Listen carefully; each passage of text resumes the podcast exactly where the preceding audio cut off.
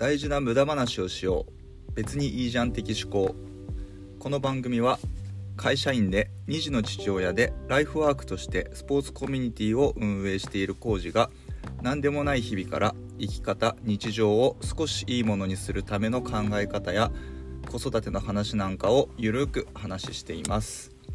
専門家ではないので難しいことじゃなくて何でもいろいろありだよねという視点からお送りする番組です。毎日大変な皆さんの息抜きと活力になると嬉しいです。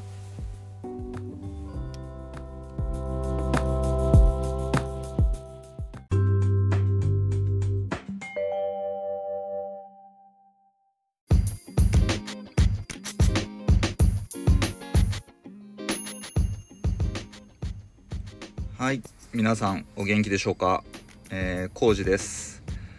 えー今回で配信5回目になります。えーまずはじめに能登半島地震において亡くなられた方々に心からお悔やみを申し上げますとともに被災された全ての方々にお見舞いを申し上げます。えーこれも、えそうですね。発生してからもう2週間弱ですか。2週間以上か。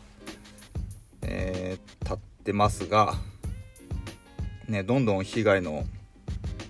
えー大きさとかまあまだ全容がつかめないとかいうレベルなので本当にうんもう何と言っていいかわからないぐらいの災害なんですけれども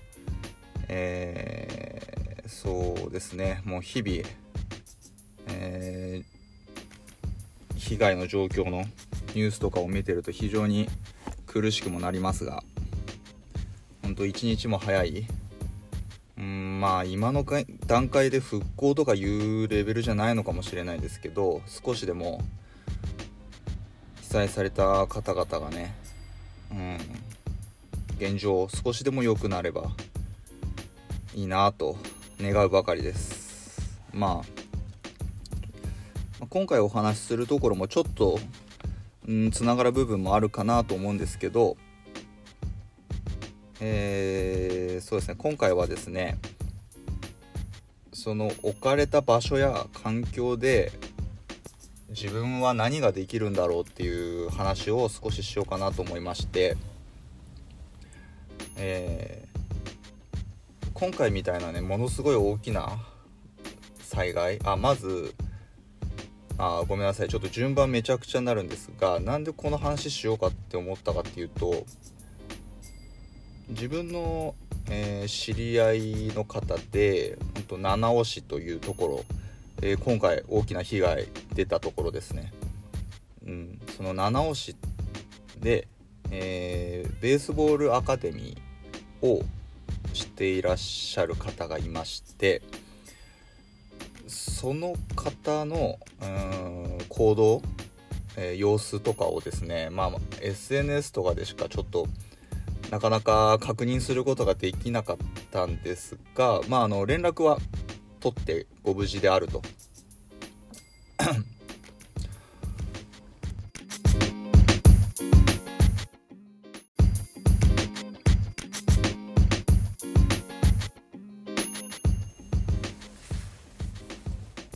で、えー無事で良かったですねっていうことを話した時に、えーまあ今からなんとか踏ん張ってやってきますっていうことだったんですよね。あんな発生した直後に踏ん張ってやってきますってすぐ言える人っていうのはいやもうすすごいなって思ったのがまず第一にあるんですけどあんな想像もできないぐらい大きい災害にあった後になんとか踏ん張ってやってきますってすぐ前向ける人ってうんその自分が何ができてどうしたらいいかっていうことを、うん、常日頃考えてる人でなおかつうーんそれを、うん、実行に移してる人人なんだろうなっていうふうには思いますよね。うんじゃないとまあその後何日後とかに発生してから1週間ぐらいかなそのベースボールアカデミーのうん使ってる体育館なのかちょっとどこなのか分かんないんですけど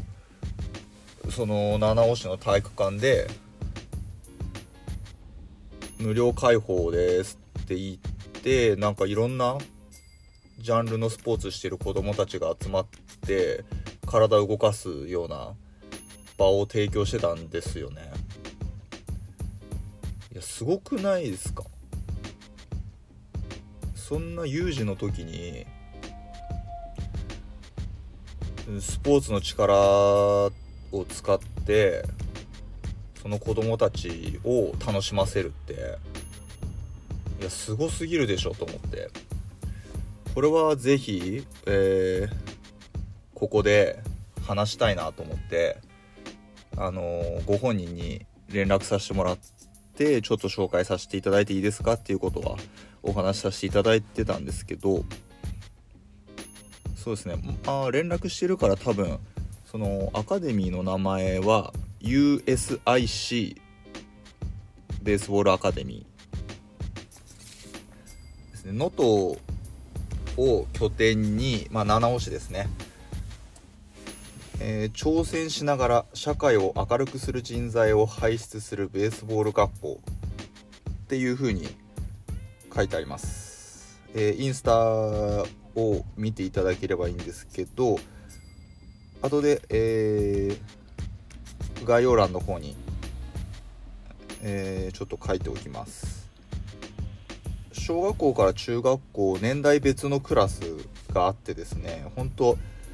その年代に合わせたうん動きとかそのメニューをすごい考えてやってらっしゃいます。で女子チームと中学選抜チームっていう2つありまして。そうですね。でも女子チームは去年発足したのかな？そうですね。もう本当次々といろいろコラボしたりしながら本当行動力あふれる方なんで是非一回見てみてほしいですね。で是非応援してあげてほしいです。で、まあ、この方のようにその今現在自分が置かれた状況でなんか実現でき実現可能なこと何がしたいとか何ができるかっていうのを考えるのはすごい大事だと思っててうーんこういうことを今自分話してますけど、ね、もっと若い時にこういうことをちゃんと考えとけばよかったってめちゃくちゃ思いますよね。うんまあ、遅いことはないんですけど何事も。とはいえとねとはいえこれを20代とかから考えてる人とまあ差はどこかで出てくるのかなって思いますよね。まあそれでもね全然こう大人になってからこういうこと考えるだけで本当うーん日々の生活変わるんでそうですね気持ちとかも変わってくるのは間違いない。これはもう絶対間違いないと思うんで是非考えてみてほしいです。で考える時の気をつけることを自分なりにちょっとえー、お伝えできることとしてはまず、えー、自分のキャパ以上のことはしないことですね。現時点の。現時点の、えー、まず第一段階としていきなり自分の持ってる容量をはるかに超えることをしようとしたらもう潰れると思いますそれができる人は多分もうすでに何かしらで成功してると思うんでねなんでまずまず一回現段階の自分で何できるっけっていうふうにこう書いてみてもいいかもしんないですよね。そう書くのとかすごい大事だと思ってて、うん、もう殴り書きでいいんでね。うん殴り書きとかノートとかメモ帳とか何でもいいから書いてみて。それがうんなんか全然すごい大きいことじゃなくていいんですよ。まあ、今、えー、まあこのね震災あった後なんでなんかなおさらこ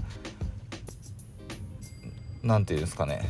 こう支援物資届けてる人とかなんかものすごい多額のあのー、義援金なんか支援するお金とかをしてる人とかなんかすごい、まあ、炊き出しとかもそうか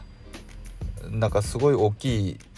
行動にように見えるあの団体とか個人とかいるじゃないですか。でそういう情報ってめちゃくちゃ入ってくるでしょ。でそれに対して自分がなんか何もしてないなとか思っちゃわないでほしいというか、まあ、そもそも何ですかね今まで言ってることをひっくり返すようだけどこう動かないってことも一つの選択肢かもしれないっていうねその今は今すぐ何か動けないけど今は動かないっていうのは自分力貯めてるんだっていうふうに置き換えることもできるじゃないですか。その動き出すスピードって人それぞれだと思うし同じ人でも何年か前と今とじゃ動き出すスピードが変化することがあると思うんですよね。うん、なんでその行動とか行動するしないも含め、うん、誰かと同じようにしなきゃいけないなんていうルールはないから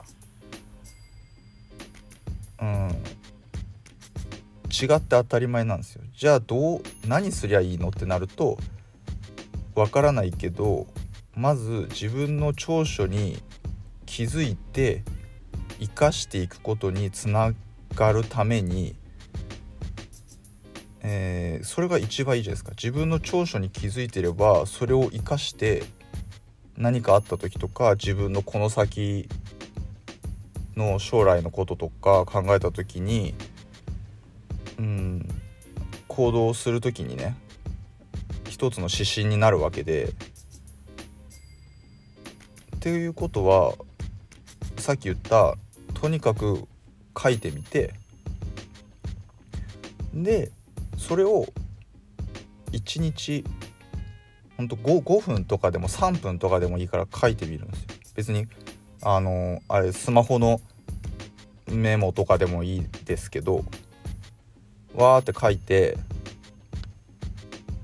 それでその日は置いといてもいいしそれを何回かこう何回も何回も続けていくとそのうち多分同じこと書いてたりするんですよ。それでもよくてこれ俺何回もこれ同じこと書いてんなって言ったら多分それが自分の好きなことかもしくは得意なことか興味あることか何かしらちょっとポジティブな何かなんだと思うんですよね。なんでその項目を深掘っていけばだんだんだんだんなんか見えてくることがあると思うんですよね。そしたらいつかあじゃあ俺これやってみようかなみたいな、まあ、自分で言ったらそうですよねえっ、ー、と深掘ってった結果今のように社会的な活動、まあ、コミュニティ活動とか誰か人に会いに行くとかをどんどんするように変化してったんですごいいい方向に進むと思います。その考えるっていうことだけで。今今自分が何ができるとかこれはここまではできるけどこれ以上はできないとかっていうことを考え続けることで多分すごいいいサイクルができてくると思います。まあその日々の生活においてですよ。もう。ですね。そうやってやっていくとなんか自分でこれやってみようとかいやこれはやめとこうとか。か決めれるようになってくるんですよ。その選択ができるようになるっていうかやるもやらないも。で自分で決めてやるやらないって選択したらああよしよしって自分で決めれてるなみたいな。感覚がなんか少し持てるとすごいあれですね。なんか気持ちいいんですよね。なんでとまた話がこう飛びましたけど自分を客観的に見てうーん今の自分ができることをやるっていうことがとても大切だよっていうことですよね。はい。うん。こんな感じでえー、今後も喋っていきたいと思います。いや本当にうーんまあ一見ね外から見ると苦しい非常に厳しい状況にある人たちがうんその置かれた場所とか環境で少しでもなんかこう進もうとしてることを見たり聞いたりするとうーん本当はこっちが何か支援しなきゃいけないのにすごいこっちがパワーもらうことが、うん、この間あったのでちょっと今回話させてもらいました。はい。ということで、えー、今回ここまで聞いていただいてありがとうございます、えー、今後も少しずつ配信していきたいと思いますよろしくお願いしますそれではまた。